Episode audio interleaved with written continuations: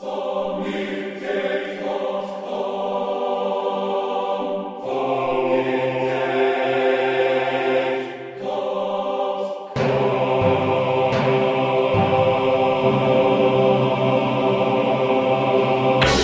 week on Sonic Talk, we've got everybody in the house. Uh, please stand by for a proper roundtable discussion. We're all there uh, in person. Uh, one thing that I would like to say though is uh, because of the nature of the technical setup, there we had a couple of issues with uh, some crackles on my mic, so watch out for that. Uh, uh, normal service will be resumed next time. Sonic Talk is brought to you by Yamaha. Check out the C24 and W24 Pocket Stereo 24-bit 96 recorders. Go to a Pulse store near you or a major Yamaha dealer to try it out for yourself. And by Mac Pro Video. Save 20% off any download by visiting sonicstate.com forward slash MPV. That's sonicstate.com forward slash MPV.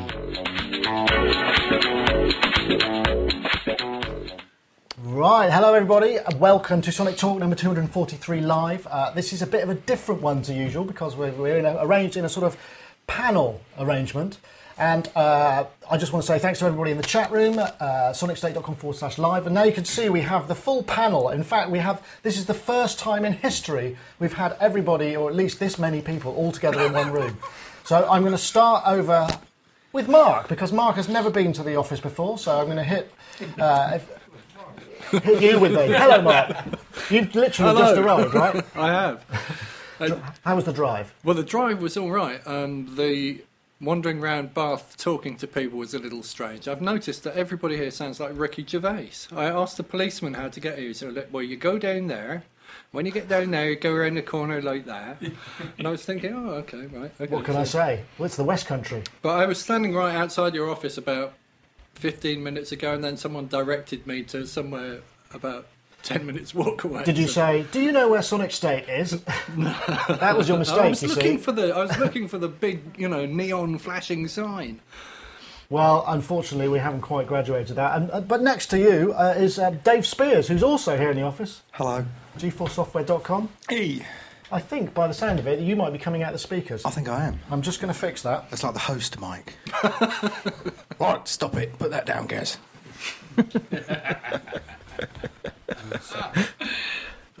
Sorted. it's all clear. Anyway, Cool. glad you can make it, Dave. Thank you for inviting me. You're welcome. And I bought a jumper on the way here. Oh, excellent. Well, it has turned a bit chilly, hasn't Yeah, it? Yeah, exactly. It's winter now. So, but also we have Rich Hilton, who's here on uh, Chic Business. Uh, Yeah. Nice to have you. Oh, it's great to be here. Rich, Rich, of course, is usually here um, via the marvels of the internet telephony business and uh, it comes in via Connecticut. But you actually have been in Europe for what? How long now? Uh, just about 10 days I've been uh, in England and in Europe and uh, been enjoying getting to play some shows in some really nice venues and for some extremely enthusiastic audiences. And uh, it's really, it's been great. What a great like trip. disco in the winter. Yeah, I guess. Winter Keeps warm. people warm. Well, it hasn't been that cold until just the last day or two. Well, that's cool. It's it's warmed, yeah, but it's warmed up. Anyway, glad you're here. Got safe safely on the train. The tickets arrived, so everything's cool. Um, so we'll also say um, hello to Gaz Williams as well Hello. uh, from songsurgeon.co, um, just over from Bristol. Uh, yes. Uh, and just back off tour as well. So, Yeah, so you're heading off again tomorrow. Uh, yes, I am. Off to France. Um, and uh, yeah, a bit confused and tired. But So what are you doing? What, what are you? ta- What's what? What are you? What are we touring at? uh, I was just um, taking part in a in a dance company production of a book called At Swim Two Boys, which is a, a love story for two boys. It's a very very popular book amongst uh, the gay literary audience. right. Um, Okay. Uh, so that was interesting. um, playing accordion, which I've never played before. Jesus, really? Yeah. How'd you get that gig? Uh, I was actually depping really for somebody, so I had two days to learn the show. And learn the accordion. yeah.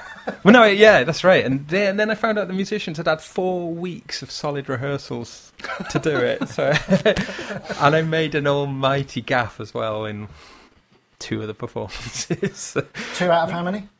Two. Ah, that's- hey, at least it wasn't all the way through. It was the same. It was the same mistake as well I made. And the problem was, was I was having to play accordion on a bunch of tunes, but I was also having to do cues. Some there were some backing tracks, and the cues were very specifically on uh, in a particular part of the dance. So, Right. like you know, one dancer lifted up a dancer, twirled him round, and as soon as he hit the floor, bang, You have to in hit. goes the cue. But we're actually on stage and being very visible, and this is like a sold out tour. It's a very popular show, and um, and I just had the nerves. and my hand, my hand was shaking. It literally was. And like, it's funny because when I was playing, I was having to play many, many notes, and I played, didn't play a wrong note. I'm playing the accordion, but here I was only having to press one button, and my hand was shaking so bad, nerve.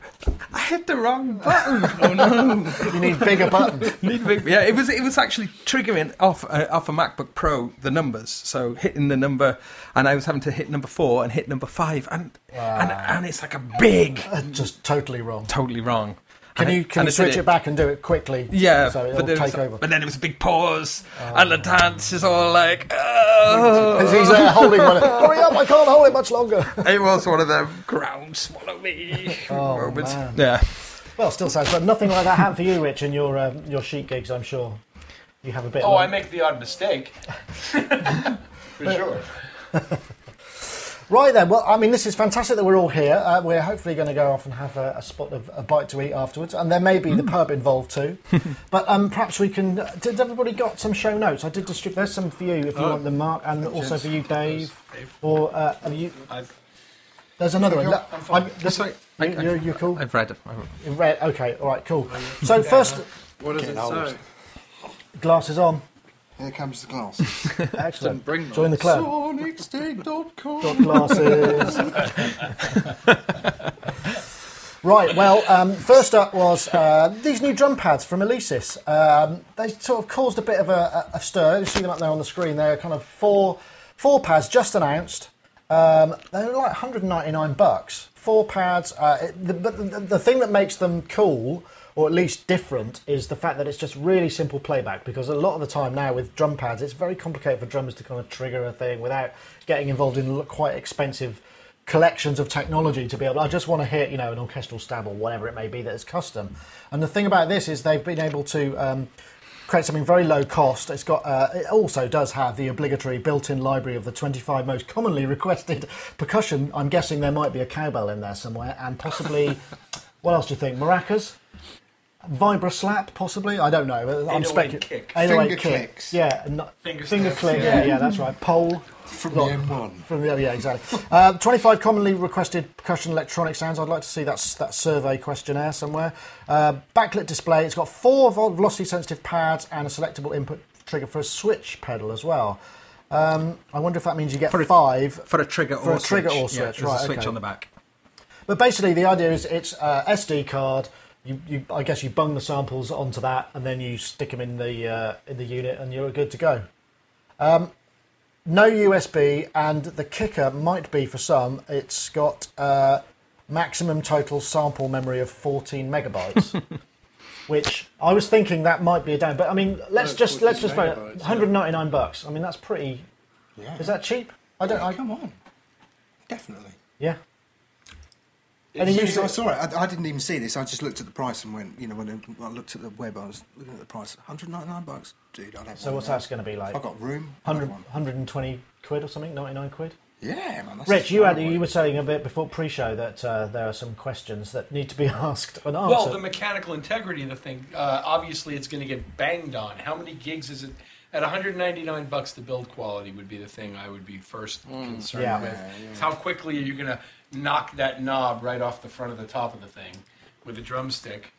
And then, secondly, this, the 14 megabyte thing is kind of odd because I think that it's pretty easy to be streaming straight off cards these days. So why limit the thing to its ability to play out of RAM? Why not? Depends how fast the processor is in it. I guess, yeah.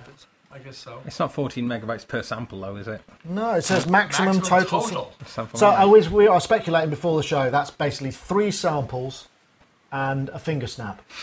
Yeah. Sort of. Three cymbals maybe and a finger snap, or maybe two really big cymbals and a sort of little Yeah, but Charleston Or splash. one Trevor Horn snare. when we all started with Akai S thousands or whatever, they only had two megabytes of RAM in them, Yeah. and I used to get everything in it. Yeah, well, down you whole down. So I wonder what what uh, what it doesn't say is how how many s- different sample rates it uh, su- supports. If so it you could- can obviously yeah, you know yeah. mix and match bit depth and sample Yeah, but rates. it's and- for drummers. They don't think about things like that. Yes, they do, Dave. I know. ve- And the other thing is today, uh, it's much, you're much more likely to want to trigger a loop and maybe even a loop in stereo. Yeah, Yeah. And yeah, that right. wouldn't allow you to trigger very much of a loop in stereo by the time.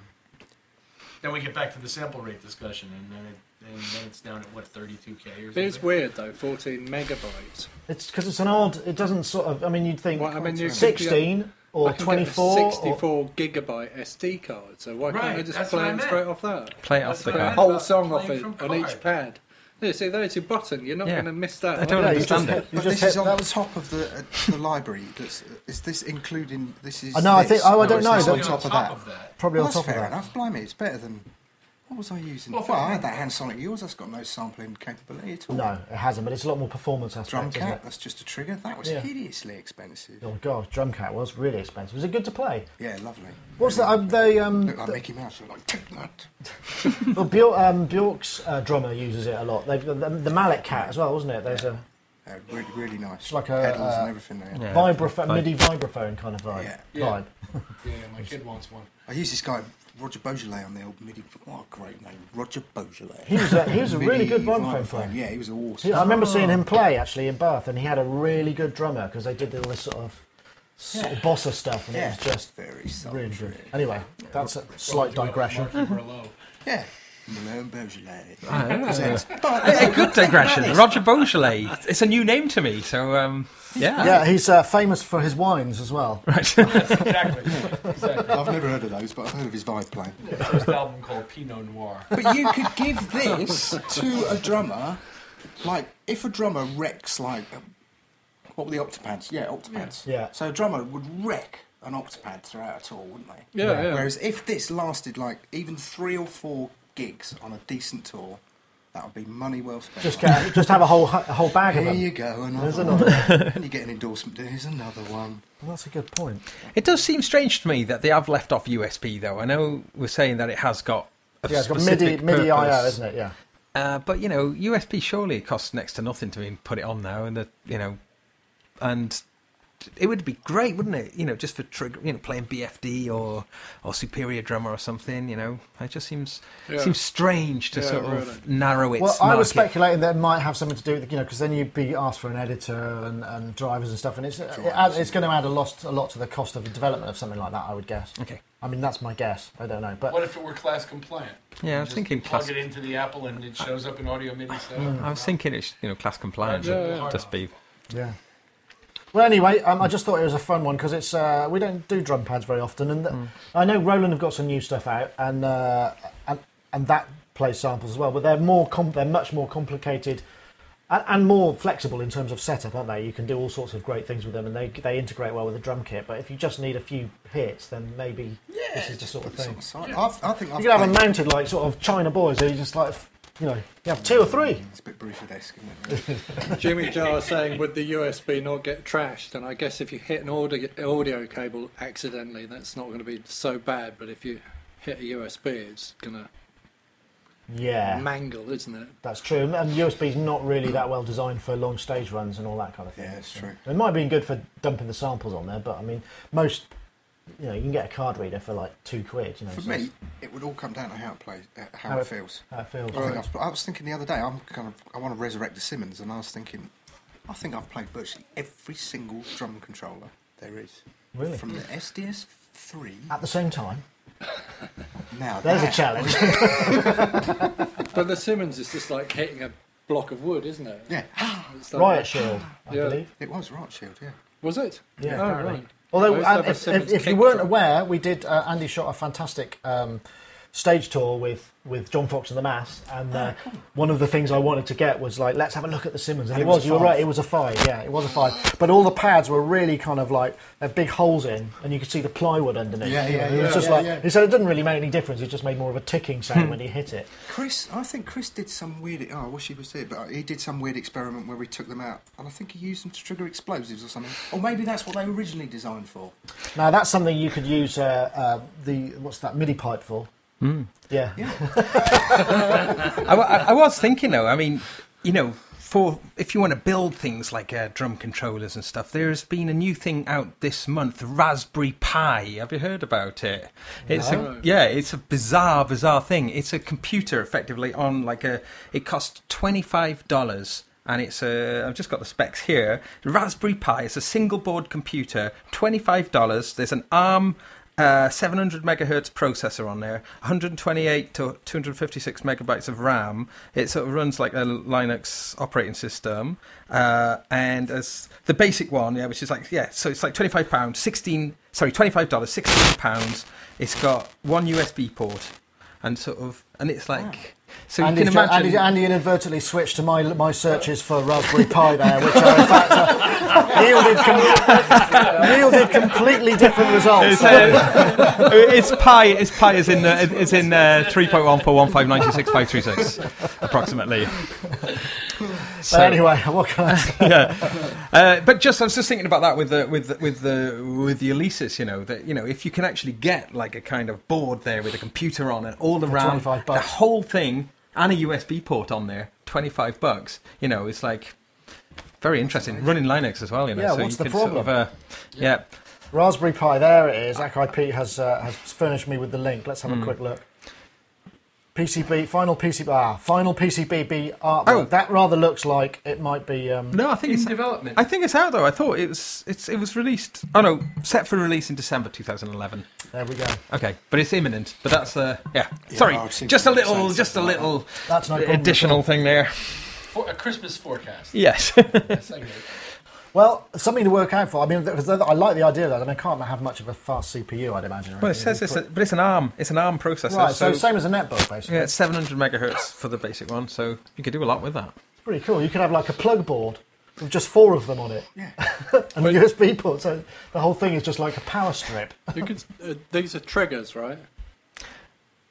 No. Triggers. N- No, it's, it's just a computer. It's just a computer Oh, on, a, yeah. on a PCB. So you can, oh, I thought it was a trigger. I was thinking. no, but you, could. I mean, I'm like, sure you could get it to do things, something right? fancy like that. I But mean, that's- I'm just thinking it's so cheap. You know, you could build them into anything, couldn't you? I'm wondering if you hit it with a stick, there might be a bit of a, You might need to put it in a box first. yeah, like a really massive box.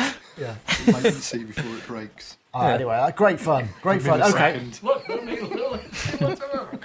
But um, I think it's scheduled for a release um, month or two uh, in quarter. So it's first quarter of uh, 2012, the releases. So uh, we'll, we'll have to see.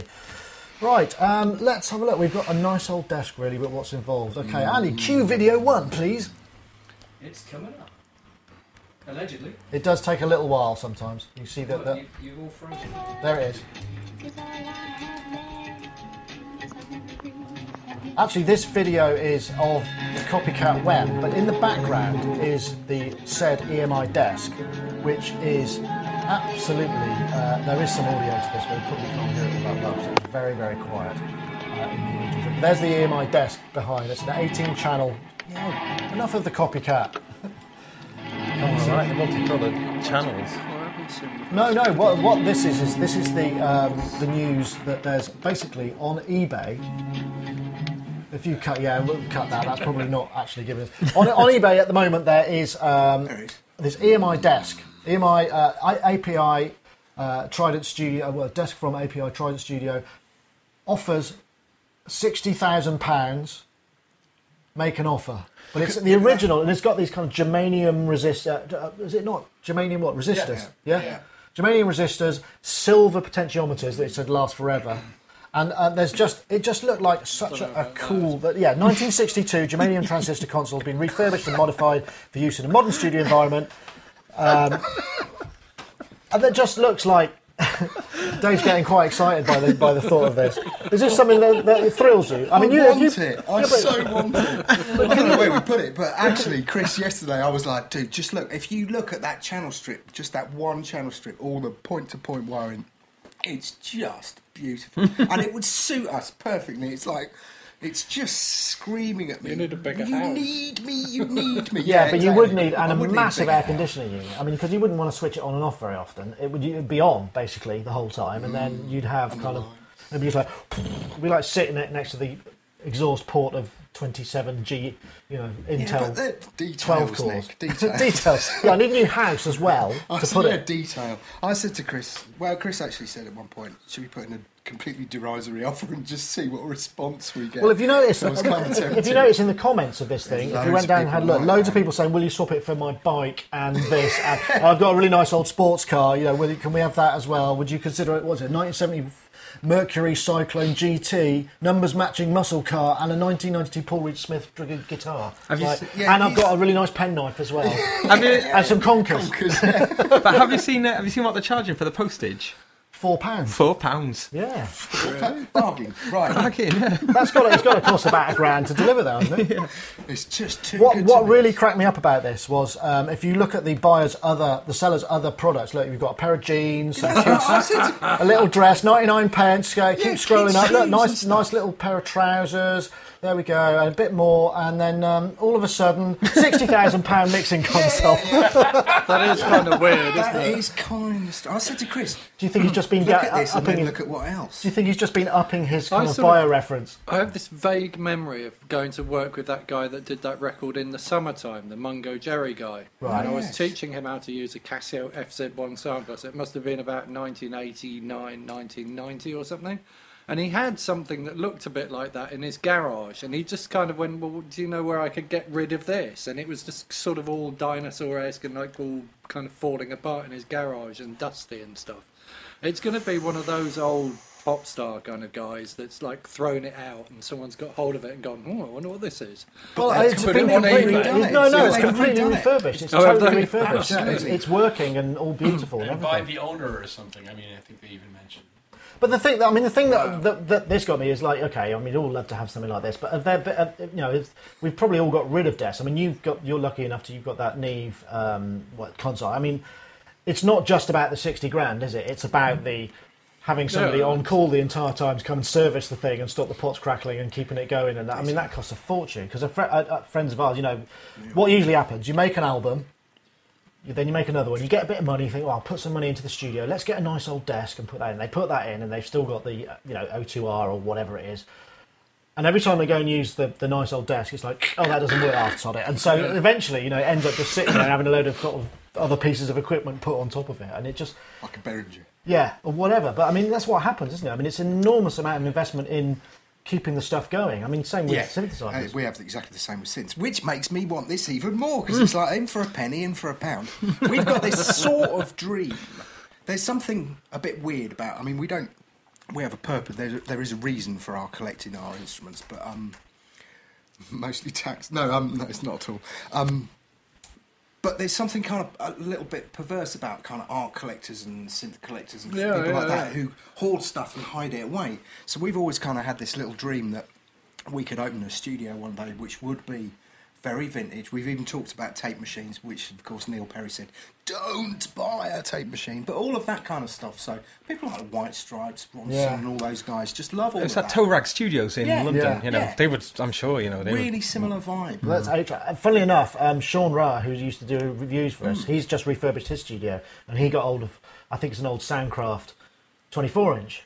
And the problem is, it all probably works fine, but the problem is, he ha- there's no test tape for it, and Hmm. to buy a new test tape is like a thousand pounds. Wow. It's just kind of crazy money, a thousand quid for the for the analog tape just to line the bloody thing up. I mean, it's just bonkers. Well, you got to figure MRL isn't exactly cranking them out the door anymore. no, I guess I not. had, um, I had a one inch 8 track, and I can't Oh, remember what make it is it was. Brenell? Can't remember. All I remember is it was massive, and I moved house, and I moved somewhere where I couldn't take it, and I just kind of left it behind, which is a bit naughty. Well, you but- could get different head blocks. You get 16 inch head blocks. but it and- had each of the strips at the back, so each I/O strip was two U rack high, so it had eight of those up the back, and this massive thing like a, it was like a, you know, a, what are they called French dresser or something. yeah. So you got like the the reels here, and then this whole load of stuff going up the back. I, know, I don't know what happened to that. I mean, I just I had a motorbike in that house, and I'm not quite sure what happened to that either. So I just kind of moved. and Just moved left it yeah. behind. Yeah. Somebody discovered it in a garage and, and made a No, fortune. it's probably it'll be on eBay now, won't it, for thousands of pounds? Well, the one inch eights. I mean, that's a lot of people are using those to, to print drums to and back, aren't they? That's that's the kind of. Yeah, Well, it would make yeah. sense, wouldn't it? No, I really like the idea of it, and it's. Uh, I mean, it's, it's it's probably a bit of a fanciful, wistful dream. But hopefully one day we'll do it, even if it only lasts for like two weeks before, like that Synth Museum that opened. On the day we did the opening, it absolutely cooked in there, and I'd say probably 40% of all the instruments were going down. Because this poor guy was running around, Bob Williams, you know, was kind of Yeah. running around going, Get off that machine, boy! You've got to fix it. And we we're trying to video people, but you know, it's just this, it's a little bit of a dream. Yeah, no, it'd be nice. I mean, it would be. And this would just fit. So if there's Yeah. any benevolent millionaires out there watching this, please Yeah. contact me. It's only four pound. Only four pounds shipping. Swap you, I'll tell you what. We'll pay the shipping if you can raise the if you can raise the rest of it. Absolutely, yeah. That's a There's only four so quid. offer I can't refuse. Chris?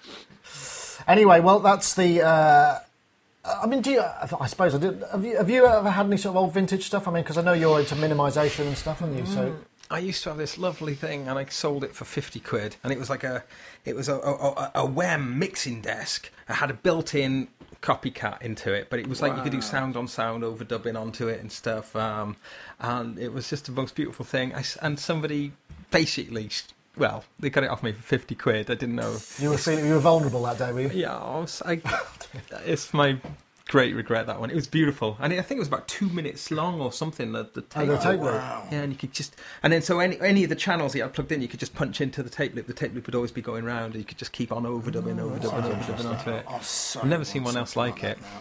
Rich, Yes. before you arrived at this Neve, have you? I mean, because there was that whole period through the sort of uh, 80s and uh, early 90s where all this stuff was just getting kind of I think thinking for the chat room. uh, tra- uh, just trashed away, wasn't it? Yeah. be- becoming, you know, it was, this, it was all like, no, I'm not interested in any of that stuff. I mean, Neves were were the bee's knees for a while, and then it all got. I mean, have you uh, seen any? Have you let anything go that you wish you hadn't in the mixing desk sort of field, or is it usually not that way for you? No, because during the big desk era, we were mostly working in commercial facilities that would provide those desks. So while I know tons of people who've sold used SSLs over the last 20 years or whatever, and I even know one or two people who bought used SSLs, a buddy of mine who built a studio in New York that's very successful right now, named Pat Dillett, bought an SSL and he's very pleased with it. But um, and they're not, you know, they're relatively cheap compared to what they used to go for. But in my own case, I found that Neve on the floor of my friend's shop sitting there looking at me for and and he, and he says, "You want it?" And I said, "Yeah." And then the price was just ridiculously low. And I said, "Yeah." But how much did you have to spend on it to bring it up to, to scratch? Well, initially it just went into storage and we just used it for inputs for a while, but this past year, just this year, we replaced every switch in the thing. We had to have switches manufactured custom to do this. There it is. There's and the uh, my buddy Tim Glasgow, who's an occasional chat room participant and a wonderful, brilliant man, uh, put in a ton of man hours on this thing, and now it is pristine. You press the buttons, and none of that crackle, crackle wackiness. Uh, it's beautiful. I did get offered the uh, mixing desk that was the Joshua Tree was recorded on. It's a um, an AMEK desk with all these modifications that Brian Eno had had made to it. Belongs to a friend of mine, and it's currently just sort of wrapped up in a uh, in an antiques dealer's sort of lock, lockup up in Liverpool, and and basically the friend said, "Well, look, you know, I'd love it if you could just, you know." I, you know, I want to keep owning it, but if you want to, if you want it, you can use it. you want it. to use it and just restore it for me? Just use it. Yeah, just keep it. well, you know, because he wanted it to be, you know, yeah. used. Well, it's a piece of history. But we realised we had to take part of the wall down to get it into the ah, studio, and and my friend whose studio it was was Well, not- AMEKs not were always small because they were they were small format inline, weren't they? I mean, this- some of them I, anyway. you know, I think this is a biggie. Yeah, there's some. I remember some- mixing on an AMEK once and just really having absolutely no idea how it worked. I was in a They were real flavour of the month, weren't they? Yeah, they were used. Einstein.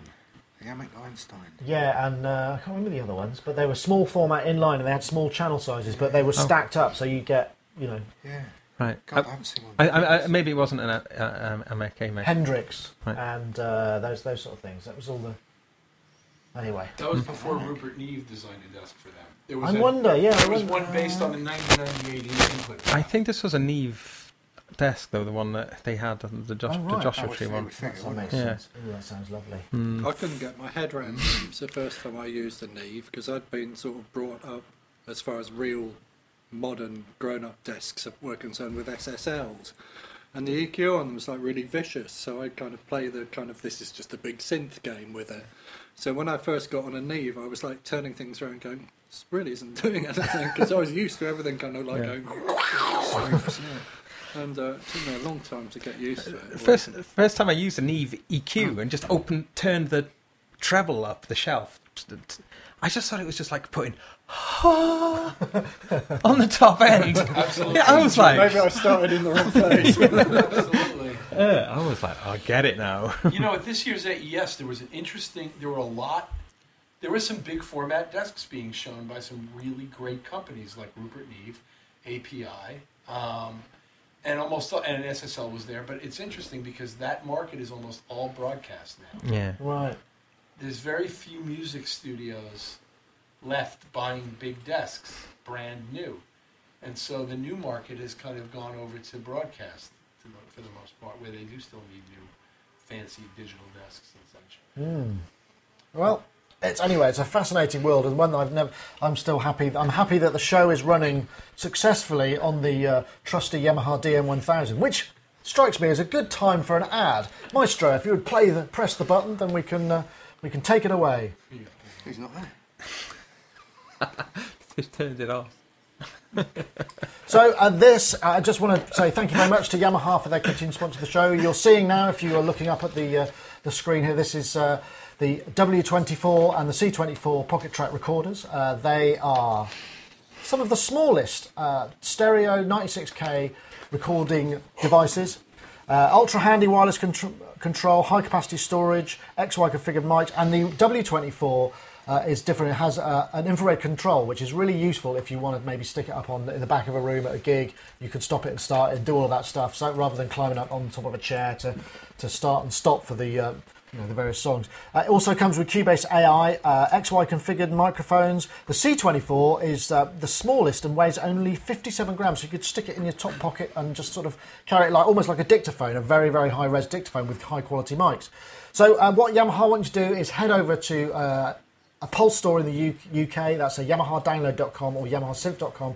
Head over there. You can check it out and maybe take some storage with you, record some stuff, bring it home, have a listen, see what you think.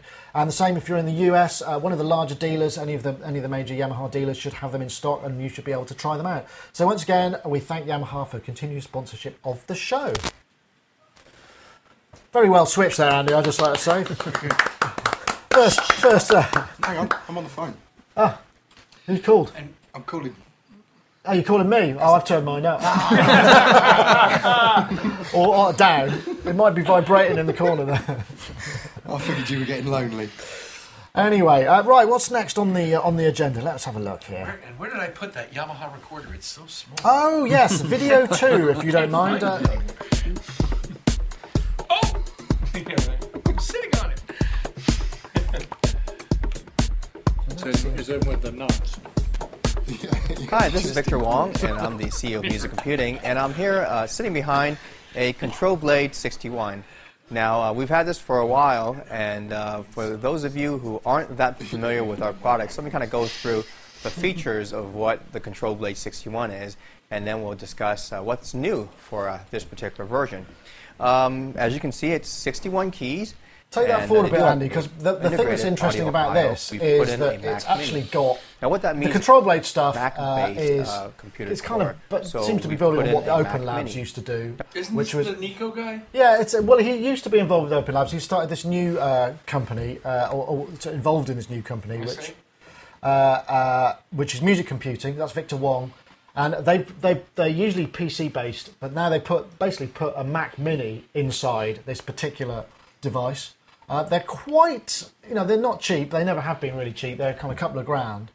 But it just struck me as quite an interesting um, development because we've not really seen Macs in them, and whether or not, you know, I guess the fact that it's actually a complete Mac Mini means that you could swap it out sometime further down the line for something that was a bit more pokey. Yeah, yeah. I don't think it's a Mac Mini in a box. In other words, I don't think it's like the OP1 where uh, they actually have physical Mac Minis. It looks to Oh, me like they know. put I the think board is. in there Uh, and brought the outputs to the outside of the case. Because if you look at the back of the case of that thing, it's basically got a Mac Mini's worth of outputs mounted on its own panel, which leads me to believe that they took the Mini out of the box. Ah. In order But the put it in underside of it, when you look at the bottom of it, the thing that twists off looks exactly the same as the thing that they show on the Apple website. So they must have Oh, is kept that that, much of. The I wonder case. whether or not they've maybe just because I mean that would void your warranty right there, wouldn't it? I mean, just if they take the whole thing out of the box. Well, and he has this. There's some kind of amazing pipe dream at the end where you're going to get support from two different companies. That you're going to call up Apple on the phone and say, "I've got this bizarre keyboard product, and I can't boot up the Apple in it," and they're going to go, "Good luck." You know, like they're going to bend over to really help you with this thing. Um, but um, that's not my biggest worry. It's very expensive. Yeah, it It's is. really quite expensive. I'm It's not- much I'm- more expensive than the components look like it should be, and it's essentially on the surface an Axiom 61 Pro. It's almost identical to the Axiom 61 Pro in terms of the number, size of controllers. They're not laid out exactly the same, but very similarly. I similarly. thought it was at first. Yeah. But it comes. It's got a little When I ten-inch was looking at it on touchscreen. the You see video, that I folds was out like, and it flips out, and only it the kind fact that it didn't have two wheels. Right, but it Like, looks oh, just oh, like it's an not. Axiom Yeah, 61. yeah, and yeah. All the, con- the way the hmm. controls are laid out and everything. And then he's got a touch screen running OS Lion that's not multi-touch. Yeah. And his Single his touch. workaround is here's the, you can go out and buy your own trackpad, Bluetooth trackpad, and use that instead. It's like, wh- why not use a iPad with VNC or something? I'm down, Hmm. or whatever. But the point is that to, to, I thought it was a, a really bizarre kind of design oversight to include the thing with Lion and not have multi-touch gestures because that's Well, the I whole uh, with Lion. I think that I think the thing is with the screen, it's really there for just kind of you need to maybe switch patches. If you're using it live, you know, you use it as a kind of like this program, this program, this, and, and, a, and a 10-inch multi-touch screen is probably going to cost about the same as But an if iPad. I've got a computer in the thing and that's my only way into the computer, and it's a touch screen, and it's supporting Quite a, a small operating touch system. screen as well, isn't it? It's very small and it doesn't support multi-touch gestures, which is the whole feature of the Well, thing. Yeah, but hold So on. I then we're mean, not- are there any multi-touch screens that you can plug into a Mac at the moment? I mean, does Oh, I don't know- I don't I don't know if there is So I anything think that could do we're that. probably not the market that that thing's aimed at. And if my brother got hold of that thing, he would probably really enjoy using it because it would have lots of things that he's familiar familiar. Oh, it turned into Ricky Gervais again. familiar with. um, and I, I, th- it, if he was sort of saying to me, Mark, how do you record this stuff and all this multi-track audio stuff, and you just get put that in front of him, it's for that kind of a guy that's maybe not had the same kind of computer in. It gets them into a computer in a kind of a soft way without Yeah. them really like noticing that they're using a computer at first, doesn't Mm. it? I suppose so. Uh, as you said in the chat room, there are actually multi-touch screens on the market, cheap even. How Uh, cheap is cheap? Well, that's a good question. So, how cheap Whatever, is it's a cheap? two thousand something dollar device. How cheap does it have to be? Oh, let's try our fancy two by two Yeah, shot. Yeah, yeah, yeah. No, sorry, that was a personal I think- you know, desire to have a multi-screen, a multi-touch screen in my I think one of the things that this product does actually show, though, is that, is that the uh, the Mac Mini has actually come of age in terms of, of it being a viable kind of music Yeah, production really. tool. We did you we know. did talk Yeah. about that before, didn't we? When they Yeah. were talking about the you know the possible demi- demise of the Mac Pro, and this Hmm. is kind of it's quite an interesting. I mean, I was thinking about buying a better iMac last week, and I started looking at them, and then I looked at the Mac Mini, and then I thought, hang on a minute, that thing's really powerful. And then I buy a Thunderbolt screen, and I put those two together, and like about seventeen hundred pounds, I've got hmm. like an incredibly powerful system. Yeah. And then that thing you were talking about last week with the Magma chassis for putting the cards in, if you want to mm-hmm. have cards. And then, you know, if I want to go to someone else's studio and I want to take my life with me, it's like in a box this big. It's brilliant. There is that, isn't there? I mean, that does that there. Are, it's starting to kind of make sense, you know, coagulate in my uh, in my consciousness. So then, That's, yeah, sorry, guys, oh, that's the advantage of this device is Yeah. that it all does all live within One one, box. house. Yeah. You don't have to bring the Mac Mini, Hmm. the screen, the keyboard, the interface. You, you- I mean, it, if there's anything to justify its two thousand plus dollar price tag, it's the fact that everything's all you, you just like lay one thing under your arm and the whole thing comes with you, basically.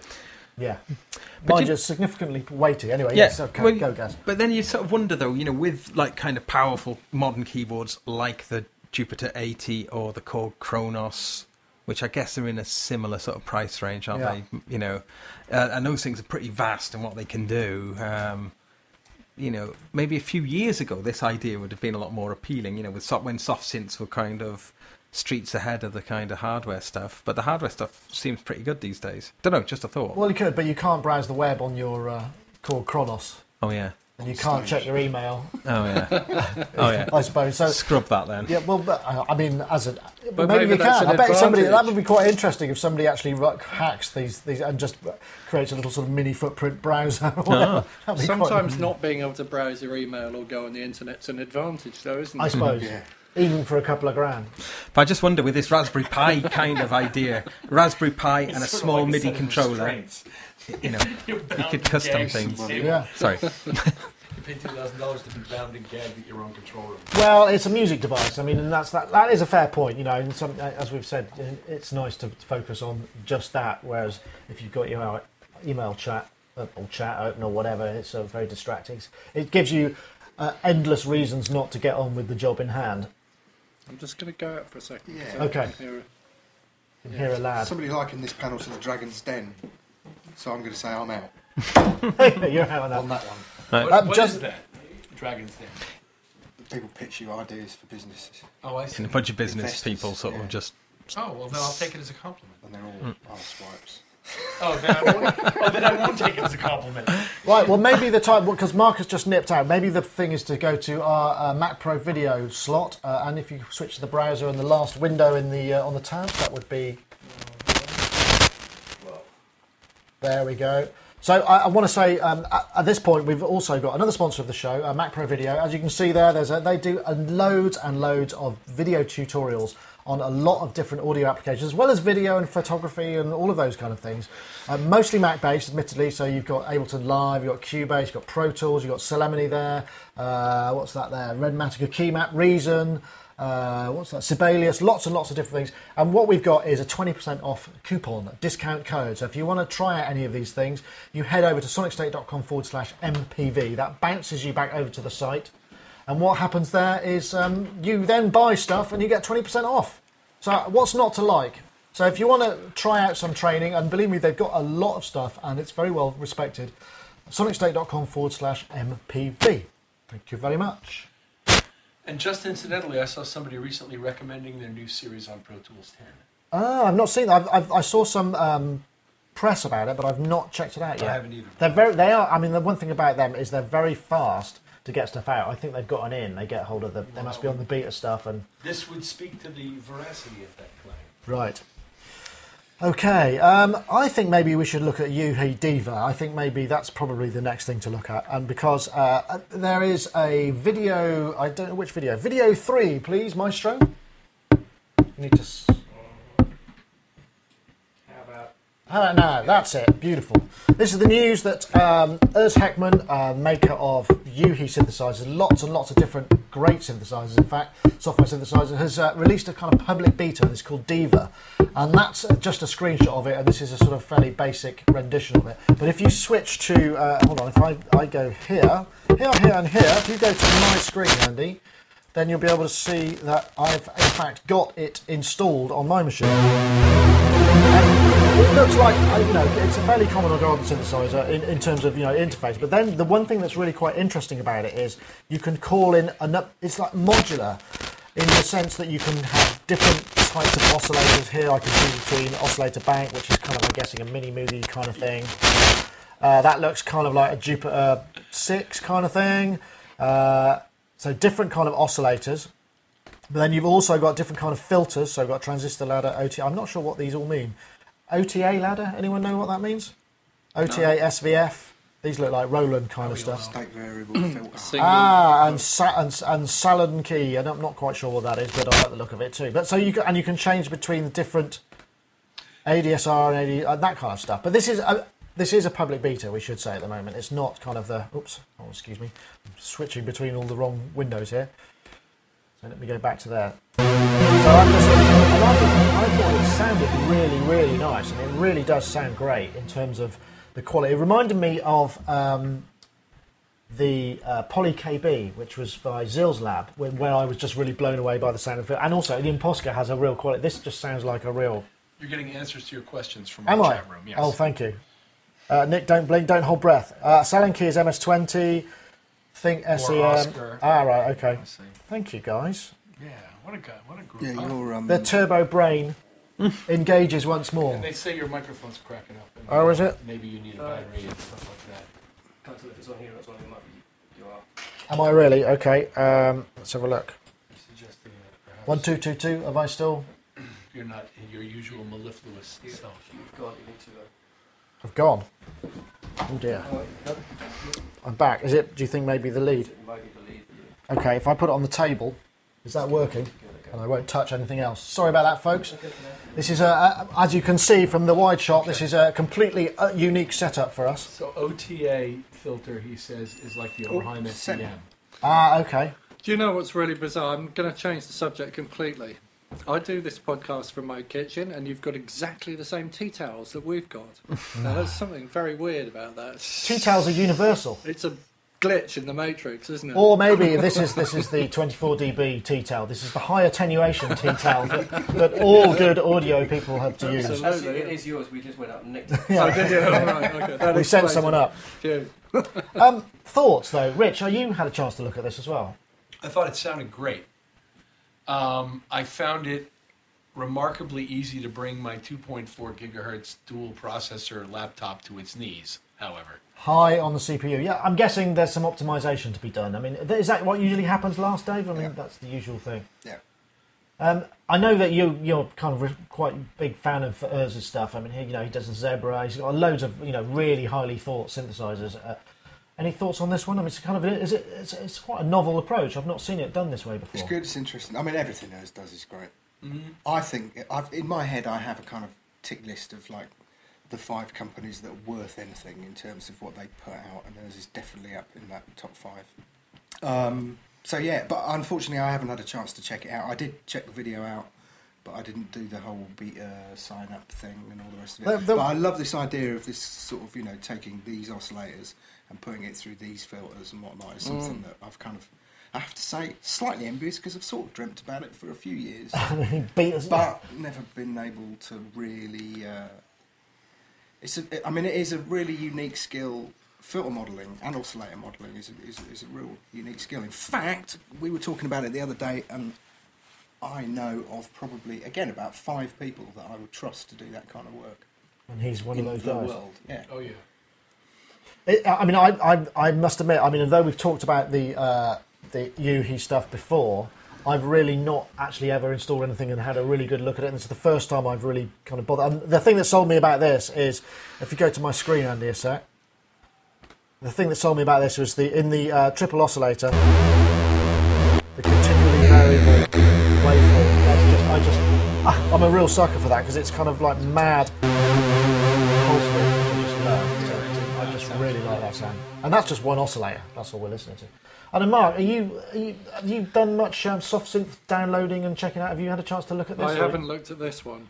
Um, the, it appeals to me from what you've just been saying because uh, my favourite digital synth of all time is probably the Nord Modular because I could grab Roland style filters and mix and match them with all sorts of other things. I want to be able to put samples in there as well as oscillators, so and to feed samples through that signal chain. Can it do that? Uh, I'm, I'm So guessing can perhaps not. There might be. I mean, often they have an in there, input though that you could that you'd have an external Yeah, input. Maybe well, you could might run the filters on it and the the VCA. I mean, Have it you- looks looks really interesting actually. So yeah. Had a chance with this, uh, Gaz? No, sorry. it doesn't do it on iPad, does it? I mean, that is a fact. That's a good point, though. That's all I have been using, synth-wise. But mind you, I mean, if this if this is struggling on, on these systems, I mean, obviously pre-optimization, Yeah. then you know it's not going to be running on iPad at the moment. And you can't get. I mean, this is no. this kind of ties us into the next topic a little bit, which is that you know you can't get this kind of stuff. It all, it's all sandboxed. You know, if you wanted it on the iPad, you'd have to cr- you'd have to jailbreak it anyway. Um, so that wouldn't necessarily work. Um, but just quickly to round up with this, this uh, uh, it says on the website that this is going to be available now. Obviously, it's not available now. But it's around about 179 bucks, 170 something euros. What does it say there? I can't quite see. I believe it's a free beta download. It's a free for beta now. download. Yeah, I don't know if it's who wanna time Check limited. it out. Yeah. There's no patches or anything with it, but it's really sweet. And I also think that probably the uh, sorry the, the optimization that will come. Yeah, I'm sure it I'm will. sure I have the no doubt about it. load will get lean, and at the risk of being extremely crawly bumlicky, I think the combination. I'm very pleased that I introduced Harry to Urs because I think the combination of the two of them Yeah. is Well, Howard's yeah. like one of my favourite sound designers ever. So Well, Howard, Howard, Howie in the chat room, Howard Scarr. We have spoken to him in the past. You know, he did. Uh, he talked to us about his work on um, the uh, soundtracks that he's been working with. Uh, gosh, I can't remember the bloody Hans. com- Sorry, Hans Zimmer. Hans Zimmer, of course, yeah, and uh, he specialises in using. Was it Zebra that he's the, Yeah, kind of yeah, the yeah. main guy? So, yeah, uh, it's it's the go-to synth for him. You do need to try out Zebra, Yeah, and uh, they have another synth since then too. That, that oh, uh, Ace. yeah. I know. I should. You're right. Actually, Yeah. I, I'm very. These are Um, great, great software products we're talking about here. Really good. I'm very I'm slow. sure I think Right I up have there tried with the Ze- G4 stuff. Zebra. One might say even. I've tried Zebra. Say again? I've got that. Oh, it right up No, no, there it's, with- it's Rich. Because Rich is on the dynamic mic, so he doesn't have such, his sweet spot is a little bit smaller than ours in Oh, I terms see. of. Uh, uh, okay, um, Yes, I have a very small sweet spot. a small space. That's something you should be proud of. It's Well, particularly shh. sensitive, don't but usually- very small. I don't usually speak about it in public. Um, right. Oh, let's see. What do we got next? Let me have a look. What, uh, what else could we look at? We could go back and that. This is the other thing that uh, Lemur on uh, iPad. Uh, Peter Kirn over at Create Digital Music. Oh, look, there's a picture of a lemur too. Peter Kirn of uh, Create Digital Music wrote. He was recently went to Berlin and uh, hung out with a lot of uh, happening kind of DJs and, and iPad and touch os kind of guys, and uh, apparently saw somebody running a version, whether it be uh, an official or no, of of Lemur, which, oh, uh, if you don't know, um, it was a, it was a sort of the precursor to what's been happening on the iPad. I mean, it only did. Uh, multi it was multi-touch and you could create your own interfaces to actually to, to have all this kind Purely a of control, control purely surface. a control but it was a bi-directional thing so you had all these really fascinating and interesting ways of doing Very things nice. i reviewed both the Lemur and the dexter which are based around the same hardware unit sadly JazzMutant uh, closed that part of their business i think they were taken by, over by somebody else and were concentrating on the core technology underneath it all rather than the hardware but this could be interesting no? The hardware went over to military use, didn't it? I think for weapon guidance and Really? stuff for helicopters and wow. Yeah, so uh, so then I guess that the software bit then is just floating around, and now you know, um, isn't there some sort of tie-in with uh, Line L I N E? There's something going on. Ah, there. they make synthesis. Oh, they no, make they make kind of able to Ableton live. Live controllers for iPad. Um, I read some sort of I read something around that line, um, and, and and I guess well it makes sense, uh, but but it does. I, I think the issue then is is the people who shelled out fifteen hundred bucks. Oh no, it was more than that. Two wasn't it? grand. It was two grand. yeah. For the original thing, and then if it comes out as a sixty-nine pence app, you know, may may feel a little uh, peeved. Well, probably- maybe six ninety nine. yeah, maybe, maybe. yeah, yeah. Well, I wonder whether or not it's because I mean I don't know They if you could tried. give it to them free. Yeah, it could be a free free to registered users.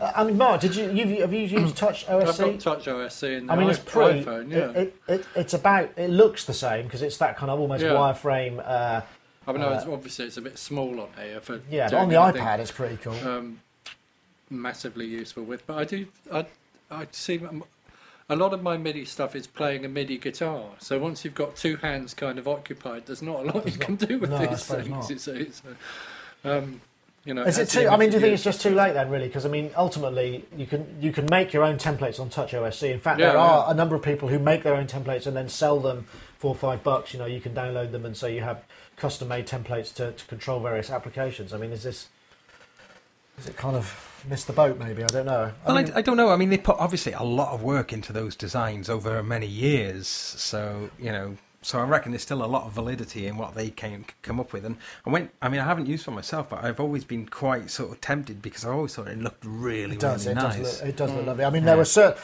The thing that they have is a library of really interesting interface elements that you can build into your custom interfaces, and that's probably something that has it has over Touch OSC, which is a, is I, I, at least as far as I know, not quite as advanced in those areas. It doesn't have the kind of the bouncing balls and the elastication and all of the things that. Uh, that the Lemur stuff had, which was which was really interesting and very visual as well. Yeah, yeah, yeah. But still, it'll be uh, be nice to see. I mean, I'll certainly try it out when it comes out. No doubt about it. So, um, ah, this is one I put in and thought we probably wouldn't get to it, but it seems like we might actually have Compliments about your products. we might actually have have time for it. The beginning of the end of plugins. That's right. This this Synthtopia. It's Oh, rather a sort of doom and gloom. Let's put it all into perspective. Yeah, well, I mean, I, I, I do realise that this is massive conjecture. This is basically because uh, of the fact that Apple are being, you know, they're sandboxing the apps and moving everything towards the App Store means that things will that go through that will be subject to essentially running in their own space, which is, goes completely against the way that plugins work because they run within another application. So. Uh, Sort of philosophically speaking, somebody has sort of riffed with that a little bit and said, "Well, does this mean it's over?" I certainly don't think so myself. But it just struck me as an interesting thing to think about. Like, what if, you know, what if that something along those lines was the case? You know, where would where would everybody go? You know, where where would it go next? I mean, how would it how would it progress from from where we are if, For me, if the door shut? Well, Park Ben. Off the roof. well, no, because you do. St- everybody does standalone versions, or lots of people who make VST instruments. Not so much effects, but instruments themselves generally come as, st- as, stand- as standalone as well. So I'm wondering, you know, and if you, I, I don't know how po- is it possible to run multiple instruments Standalone. Yeah, in yeah. standalone? I mean, I've never, I've never actually tried that much. I mean, But can, I mean, it, you get back to that whole thing of having to document everything you did. The thing I love about Pro Tools or Logic is that I load it up, I write a song, I throw everything I want in there, and then I just kind of save it, stick it in a zip file, and come back to it several years later. I load it up, and bang, it sounds exactly the same as when I closed it. If I hmm. put things in standalones everywhere, and then I haven't loaded that piece on or whatever, then and then I have to start thinking about well, where did I have that, and how did I have that patched, and all that sort of stuff. If, unless it's all saved within the host program. I, Um, I, I mean, obviously, if you don't have the plugins, you could still run into the Yeah. same problem. But if you, if you got it, you know, if you work within a host program and you just work with a set, I, I, I, wonder though if, if what they will do is on like if Apple will bring something in with Logic Pro X where there's like an in-app purchasing thing from within the software itself, so almost like an app store built in to it. It's because some some of the apps on the iPad are a little bit like that. They have their own built-in stores where you But isn't can. Lion going like that as well? I mean, if you buy certain software in Lion, they've got a version of iTunes Store now, haven't they? Where you can go and buy apps and kind of bolt them into things, can't mm-hmm. you? So, I, Well, well- you know, the whole OS X Lion thing start, has started to look a bit like that. So- Right. Oh yeah. So, So, they're, they're, they're so spilling that app idea from the iPad, iPhone thing Yeah. into the operating system So as maybe well. that's so the you way- may well be right. yeah.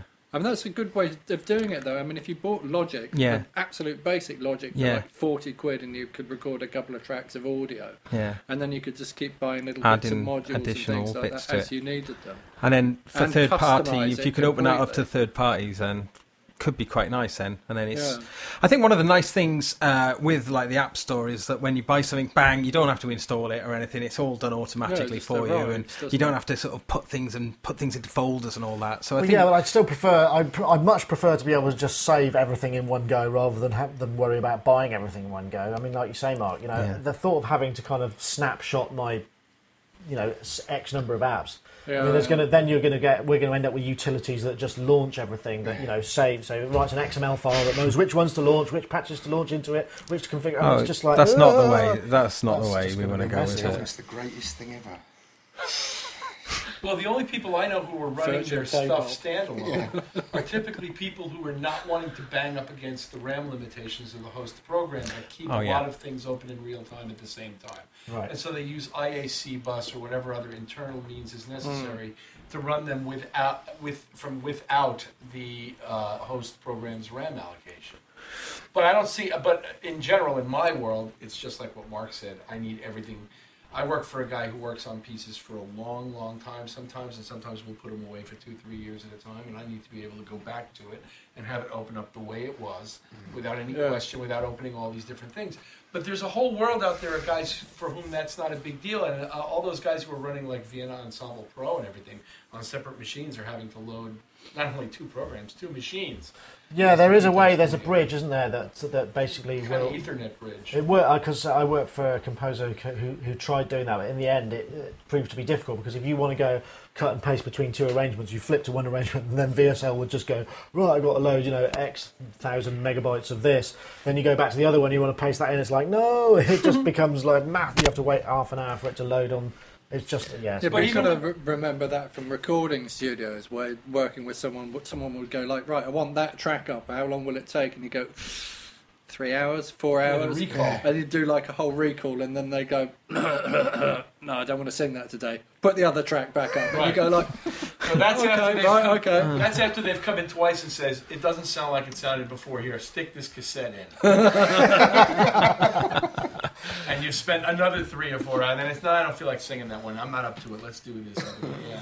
Ah the world of uh, yes. But even within, and, and somebody here in the chat room is kind of seeing me forward here, but even within a given single DAW, certain kinds of plugins don't easily translate across the arrangement. Like, say, Melodyne, for example, is very time location sensitive. So if you take that chorus in your DAW and move it to the end of the tune, Yeah, yeah. your, your It's gone out of tune again, not- hasn't it? your Melodyne data is not going with you unless you're using. I don't know if you saw a couple of weeks ago we covered this integration between Melodyne and the uh, PreSonus DAW, where not They- it, it, it all the Melodyne stuff follows you. Oh, really? Yeah. Yeah, Okay. and furthermore, you can grab your I Melodyne audio, your Melodyne audio track, drag it to a MIDI track, and it creates a MIDI track that mimics exactly what's in the audio. Brilliant. So I tend to work on a chorus, and I'll just stack up everything on the chorus, and then I'll bounce it to two tracks, and then I No, I move the audio down, but then when yeah. you want to go back and the, and the Tweak singer says, "Well, yeah. that one's out of tune," or "I want to change this note here," you got to go back, remake it in its original location, and remember all the things, That- the tricks yeah, you did exactly. along the way to get it to, back to the way it was. I had a really nice Yeah, talk that's kinda uh, cool. while at AES with um, Stefan from uh, Celemony, who's a really, really sweet guy and a really cool guy, and uh, he's very hopeful about that level of integration within that. With that, but uh, I've kind of taken us down. a tangent. But uh, no, it's interesting though. That I, Uh, well, an interesting. Well, you sorry, have- Nick. no, carry on. An interesting point someone was mentioning in the chat room, though, the, the, the model I was mentioning about if you did do the in-app purchasing, it is a pretty good way to sort of get around the sort of piracy sort of uh, thing. You know, you could have a much more robust sort of, um, you know, uh, anti-piracy measures sort of built in by, by that way.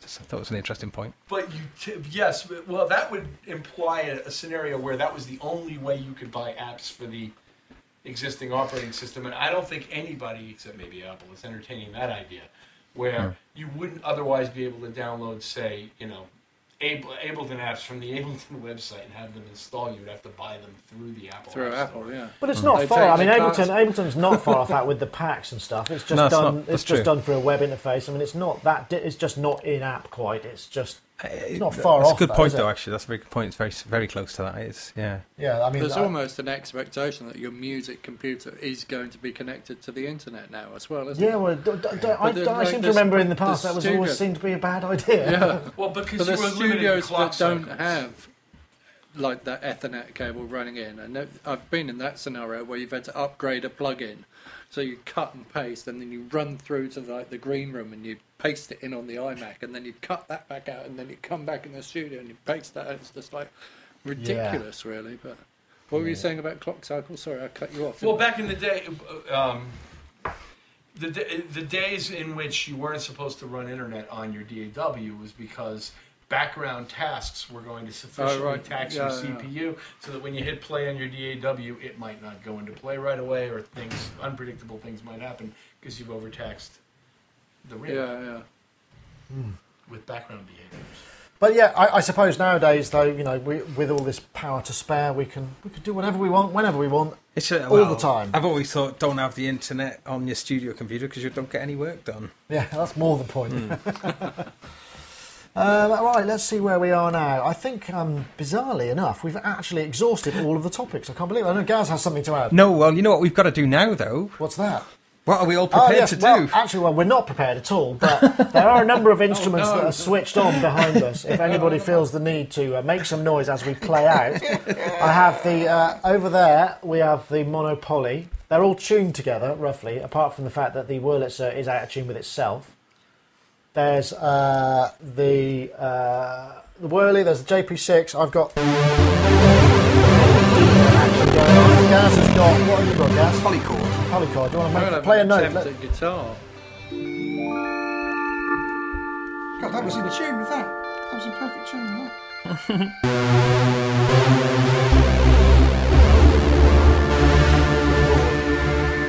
I've got a really good idea then. Hold on, I'm going to try something. No, no, I'm not. I'm just gonna.